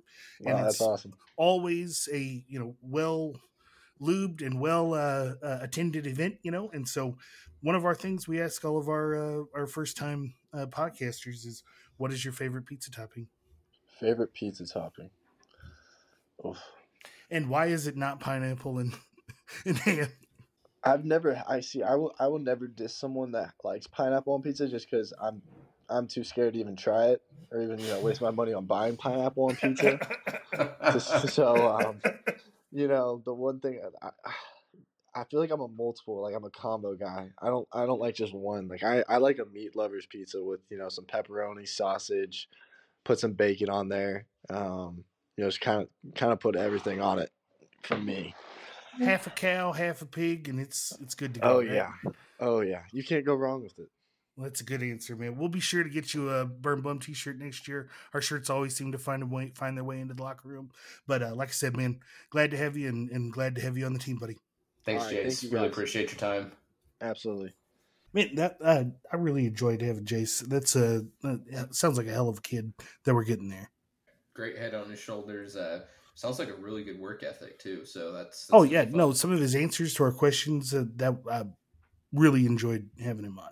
But uh, you know, move, moving ahead, another uh, great addition to our uh, you know 2023 roster is uh, Brendan Girton from Texas Tech, and we've got him here with us. So, uh, Brendan, how we doing, man? Good, good. Just hanging out in Shattuck, America. That's out there, buddy. Yeah. That is definitely out there. How are things out in Shattuck, USA? Oh, not too bad, not too bad. Eh, eh, Not a whole lot to do around here, but yeah, it's it's all right. Man, I have coached some American Legion teams that I've taken out that direction. We used to play Woodward quite a bit, the Woodward Travelers, Right. and then uh, we play Elk City quite a bit, and then we played in a uh, tournament there in Shattuck. That is a pretty neat field with that. They still have the big grandstand and all that. Yeah, yeah, they do, they do. Yes, sir. That's a neat park. I uh, Yeah. we actually got we won our first game, and then we started our second game on Saturday, and uh, it started one of the most hellacious downpour deluge downpours I've ever seen. But they put us all up in the stands, and we basically watched the storm roll in from the uh, from the west and overtake the stadium. And it, there was thunder and lightning. It was one of the most uh, surreal moments I've had on a, ba- a at a baseball park. Very cool Really? place. Very cool Yeah. place. Sorry for getting weird on you though. no, you're good. You're good. Well, what's the what's the transition been like, man? Oh, it's not been too bad. Uh, just got in the portal. Uh, just uh, had some teams contact me, and you know, I'm where I want to be. I want to be a Sooner, so that's that's where I'm at. Well, we're glad to have you come back home, man. That's awesome. Yes, sir. Yes, sir. Is there anything that uh you know just absolutely stood out about OU? What was the first thing that like drew you to to OU? Uh, well, I've heard a lot of really good things about OU, their staff, and Skip is. I've just heard a lot of good things about him, and I'm a pitcher, and he's a pitching guy, so Oh yeah, I've, I've heard a lot of positive things. And another thing is, is my great grandpa play, played with uh, Dale Mitchell at uh, OU. Oh wow, Yeah, there's actually a picture we we have it whenever he played uh, with Dale Mitchell. Yeah, that's amazing, man. Yeah. That is really cool. Yeah, Yeah, very cool connection. so connection. we got some history there. Did you uh did you grow up a Sooner fan? Yeah, I grew up an OU fan. Like, we'd be at Tech football games, and Tech would play OU, and like I can't believe it, but they actually beat them this year, which wasn't such a bad deal. But I, I was always rooting for OU in ev- in uh in football. That's awesome, man. Dual sport athlete. So you uh won state in football. Did I read that in your bio? Yeah, I won. I won three state championships at Shattuck. Uh, we three-peated my sophomore, junior, and senior year. Uh, but a lot of people are going to make fun of this. It was an eight-man football because you know we got eight-man football in Oklahoma. And I was I just about to ask if it was Yeah. eight man. Yeah, yeah, we got a pretty cool his or historic uh, run in football. Um, a lot when I was down in Texas, everyone's like, "You guys play six man?" I was like, "No, we played eight man." They didn't, they didn't know what we were talking about or I was talking about. They're just like, "Yeah, six man's just like backyard football." It looks like. Well, eight man's eight man's pretty real. I mean, it's just shorter on the side and you don't have two tackles. And you don't one less receiver usually. Is that a pretty pass heavy or run heavy? It depends the team. Like there's teams that literally, if they're big, they'll just run it every single time, and then and then there's some teams that are just like smaller and they'll throw it the whole time. Like my uh my sophomore and junior year, we we ran it pretty heavy because we were a bigger team, and then my senior year we kind of we were a smaller, slimmer team, and we we passed it quite a bit. Would you run like a veer or something? Huh? Would you run like a split veer? Yeah, yeah, split. Yeah, yes, sir. I figure. I mean, that's old school football, man. Yeah, yeah. Well, are you playing summer ball at all? or Are you resting? Um, yeah, I think I'm just gonna take uh, the summer off. Probably, probably throw bullpens here and there. I just got back from Arizona. I was at that uh, draft combine, so How'd that go for you? It was pretty good. Just they had us throw a pin and do all sorts of medical stuff on us, and that was about it. But it was a it was a cool deal. Wait, Can you give us a, like take us through that process? That's like really neat to, to guys like us to know what that that's like. So it was really cool because they literally paid for everything. Like we there was none no none out of pocket expense expense. Uh, so I got there. I stayed at my sister's house in Edmond, uh, and then Monday or Tuesday morning, got to the airport around seven. Flew to Arizona. Um, got there about nine because of the time change or whatever. Um, and got there. Didn't do anything the first day. Then the next day, I actually threw a pin, and we got to th- or I got to throw on the uh, the big league mound at the what's the stadium called? I can't remember. I was just Where there. the Diamondbacks play? Yeah, the Diamondbacks play where they play. What's it called? I don't know, man. I'm sorry. Yeah. Well, anyways, I got to throw on that mound, and uh, and the next day they MR gave me MRIs and X-rayed me from head to toe just to check your medicals and stuff. And uh, the next day I did like a strength and conditioning thing, which is where they timed like what would it be sixty uh, salt, and they I did jump stuff where they see how much power I put into the ground. Uh, and then I did all sorts of like weird stretches that I've never done before. So I don't know how good I was at that, but then Saturday was kind of Saturday was kind of like a vision day, and then Sunday is the day I left, and yeah, it's kind of kind of what happened. That's pretty neat, man. So they run you through the ringer out there. Yes, sir. That's pretty cool. Well, I got a little birdie that uh, told me that you were a roommate with a uh, current Sooner and former Texas Tech player. Yeah, me and Jamie. Yeah, we we, we were freshman roommates. So you know him as Jamie. Yeah, Our our announcers have called him anything from Jamie to James to uh, you know probably Jimothy or something like that. yeah. I've He's had called- several different names. Yeah, I've always called him Jamie, and there's a lot of guys on the that play for OU now that I know. Like pl- or I, Carson Atwood played at Silo, which I never played against him, but we we knew of each other because travel ball and stuff like that. But Silo's, I mean, a little bit bigger than Shattuck, and uh, Bryce Madron. Uh, me and him played 12, 13, 14 U ball together.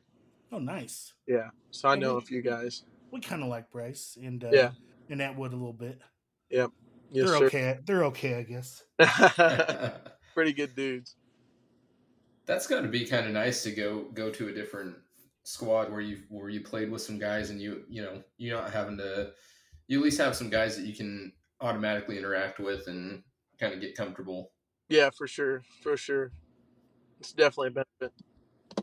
Is there anything in Norman you're looking forward to? I know we have so many fun things to offer. I think I would definitely be going to some of the football games, just because I, I we went quite a bit when I was younger, and I haven't been back in a probably four or five, six years. I hadn't been to a game, so that'd be cool to go to another game. I think we'll I think we'll make some appearances at some football games potentially at least the tailgates. Yeah, you know, we're we're definitely thinking about possibly uh, organizing a, a tailgate for. I don't know if it's going to be for you guys, but it'll definitely be baseball oriented. That's for sure. yeah, that would be awesome. That would be awesome. Brandon, you want to get into some of our Twitter questions, or you got Yeah. anything for him? Absolutely. So uh, I don't I don't know if you saw any any of this or if, or if you're on Twitter very actively or not, but uh, uh, we started this kind of earlier in the year, and uh, it gives some of our uh, some of our guys that really guys and gals really pay attention to the OU baseball. We got a a pretty good base OU baseball following that's really starting on Twitter. So. Uh, we, we put it out there. I think yours was a little bit later in the day, so we didn't have quite as many responses. But we'll, we'll go with the first one here. Captain Burnbum. Best place to eat in Shattuck. Where's the best place to eat? There's a cafe and there's a place called Gusto's, so there's not many many places to choose from. I'd probably say the the Gusto's place is probably the best. Uh, which, yeah, of the three options, that was that was definitely probably the better of the three. I think when we played there, we uh, drove to Woodward and ate at the Montana Mikes. Yeah, yeah. There, as far as options to eat, there is not very much. All right. How about this one? Who who is your most hated player while at Texas Tech? OU player while at Texas Tech. I wouldn't say I had a, a hate, most hated player. I just remember it wasn't fun facing that Trayvon Michael or Trevin Michael because he would let you know whenever he did good against you. So I, I I do, do remember that. I was gonna. I needed to reframe the question. Who was your most hated OU player while at Texas Tech, and why was it Trevin Michael? yeah, yeah. But uh no, that guy that guy was really good uh, the last year that he was there, and he he he uh, he did really good in the College World Series, Super Regional, and Regional. I mean, he was he was really good. Oh, he's a peppery fellow, that's for sure. Yeah, Maybe you can uh, take up the Slappy banner for him. yeah. I mean, if you're if you if he's gonna do that on the mound, he's got to be able to back it up, and he's been able to back it up. It looks like so. Oh hell yes! Yeah. All Very right, good. moving on, Brandon. Yeah, moving on. All right, we've got one from Durag Rocco. He is one of our uh, one of our uh, berm bums, and I think John, you'll explain. Johnny, you you want to just take a moment and explain uh, a little bit about berms? We keep using the phrase. I think you should probably Yeah. tell him. Yeah. Okay. So, Brendan, we are known. We are called the Berm Bums. We make our home out in the right field berm behind right field, the right field wall. Yeah. Uh, Mister uh, uh, Bryce Madron has gotten to know us quite well over the last year. so has every other right fielder in the Big Twelve and whoever's faced us in L. Dale. But we uh we are y'all's biggest fans. We started this podcast. We have a big pizza party on conference Saturdays for you guys. I mean, it's for us, but it's also to draw in the fans. But it's a, a great time. And when all these questions are over, I'm going to ask you the biggest question of all. So you now know what a berm bum is. We, like I said, we live out there in the on the berms. It might be free, but I have four OU season tickets that I'll renew here in the next month or so. Uh, some of our other berm bums have season tickets, and we just give them away to people so that they can sit inside because we like to sit out there and, and have fun. Right. But, uh, yeah. Awesome. But yeah, man, that's what a berm bum is. Yeah. Take it That's- away, Brandon. So yeah, so one one of one of these great fellas, uh, Durag Rocco here. What's what's your reason for coming to Oklahoma? I'd assume being an Oklahoma native has something to do with it, and also, what's the go-to workout slash walkout song? And I think you kind of answered the first part. So let's let's go with the workout slash walkout song. Workout. Um, I think anything Nirvana or Metallica is good for a workout or walkout. Like, I don't have a set in stone song, but I got like two artists in mind, like Nirvana or Metallica, and maybe you could throw, uh, maybe you could throw, Gu- uh, uh, what's what's their name, uh, Motley Crue in there. There you go. Yeah, Kick, little, little kickstart my heart. yeah, that was my freshman walkout. There you go. Didn't, Yeah. Doesn't Bryce Madron have a Motley Crue song? Yes, he does. right. I think you're right. Yeah. Yeah, Well, you can't go wrong with Metallica, man. You yeah. just can't have Enter Sandman because we've retired that because of David. Yep, that's right. Yeah. Uh, I would say, I, I mean, Nirvana working out wise, like anything them, like fires me up. That's a quality choice. Yeah. Definitely a quality choice. All right, let's go with the next one from Evan. Uh, you know, what is it going to take for you to be a great baseball player this season? What do you need to do to, um, you know, what and what do you typically do to hone your skills? Do you have any routines? Do you have any warm up routines that you have to go through in order to to feel like you're going to be effective? I mean, I feel like, uh, I mean, getting loose and all that, you know, uh, I do think important, like, uh, it's pretty important getting like workouts in prior to your start or your appearance or whatever, like getting your body ready and stuff like that. So just having a routine and sticking to it is usually a, a good, a good choice to, uh, to success. Well, last one here from Maddie, Maddie Harsh here.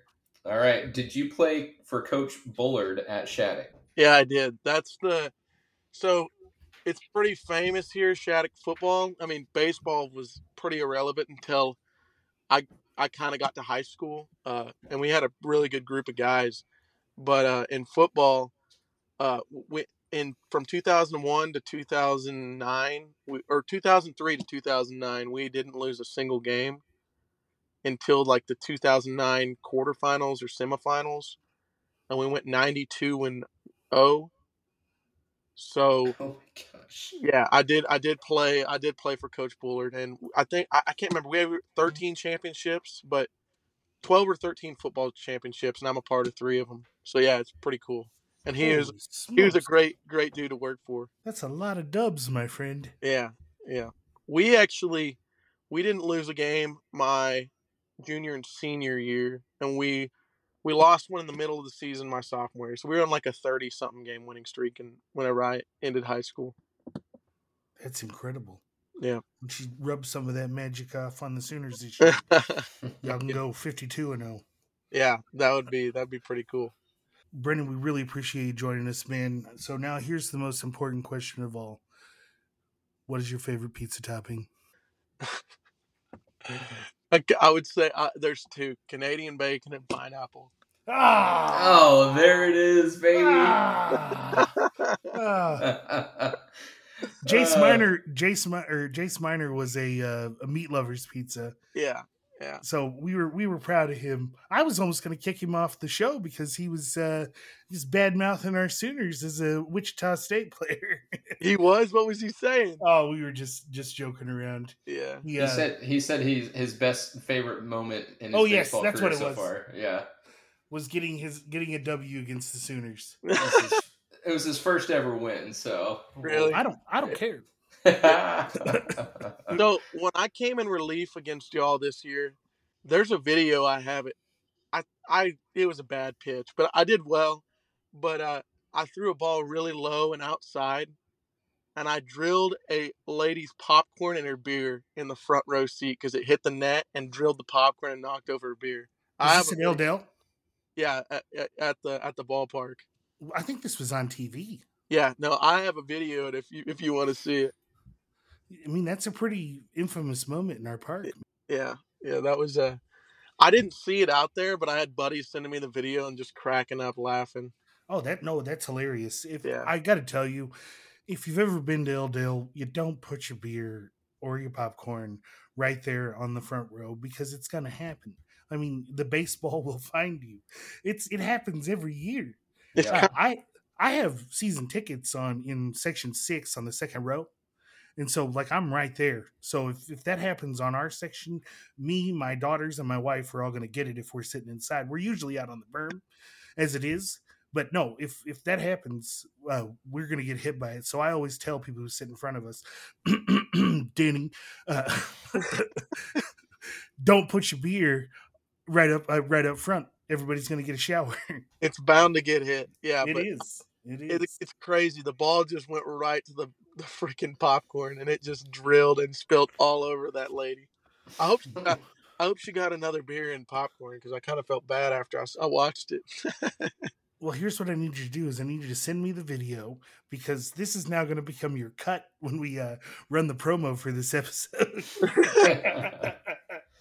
What we need, what we really need, is to find who the lady was. We'll have a great social media moment for you, Brendan. It'll it'll go viral. Uh, you're gonna get her a popcorn and a beer um, at the ballpark this year. It, it's gonna be amazing, hand delivered. Yeah. yeah, that, that'll be awesome. or what will make this better is when we find out that that was not a lady; it was actually a dude that got hit by the popcorn and beer. yeah, that, that would be good. Well, Brandon, like I said, man, thanks for joining us. We're glad to have you as a Sooner, and welcome to the Sooner Nation, buddy. yes, sir. Thanks for having me on. No problem, man. Thank you. Yep. Thank you. man i having those guys on uh, just a, a great time i mean so awesome getting to meet some of the guys who are about to be sooners. I know they're i mean they pretty much already are sooners but getting to meet them you know before they've ever stepped on the field for us and coming from other schools that we've had you know i mean we've been probably hollered at these kids from the berms and now they're uh you know they're they're playing for us. So really glad to have them and it was really awesome to get to, to do this one more time this season. Yeah, no, I, I'd agree. I think it's, uh, I think it's fun. I don't remember if we really had this opportunity with uh, the transfers last year, so no um, I like all. this a lot. I like kind of getting that uh, first takes from them on on what they're thinking, what they're feeling coming into the program. So it's it's really good. Oh, I agree. And you know, both those guys really awesome interviews. Uh, you know, Gert just a hilarious kid. I love talking to him about his his football. That was uh quite entertaining to hear about his time at Shattuck. So Oh yeah, yeah, this is going to be fun. I uh, hope we can get. We've got plenty of plenty more guys that we're going to have on the show over the next uh, couple months. Uh, I know. I'll probably get Houston Russell to join us. Uh, definitely gonna have to have Damon Miner back on. Uh, speaking of that, we do have the golf tournament coming up. Uh, the Oklahoma Family Reunion. It's uh, helped help uh, raise uh, you know funding for Ryan Miner's medical bills because he's you know he was diagnosed with cancer, and so we've all rallied around him to try to help with that. And the uh, podcast is actually sponsoring two holes at the tournament. Uh, and we are going to be having a, uh, a junket there. So me and Brandon will be on hand to hand out T-shirts or hand out uh, swag. Uh, probably no, uh, we're going to hand out some of our Berm Bum T-shirts, but we were unable to to procure T-shirts for the event. But we'll have plenty of koozies, plenty of stickers, plenty of uh, Berm Bum shirts to hand out to people. So it's it's going to be fun and uh, it's going to be awesome to raise money for a, a you know great Sooner. Absolutely, no doubt about it. Can't wait. So I know we didn't cover everything, but uh, this is not our last episode for the year. Uh, we'll probably shoot for having two episodes in July. Uh, you know, next time we see it'll be past Fourth of July. So everybody have a you know safe Fourth. Keep all your appendages. Do not become a statistic. It will. Uh, we'll see y'all uh, mid July and uh, Boomer Sooner. Boomer Sooner.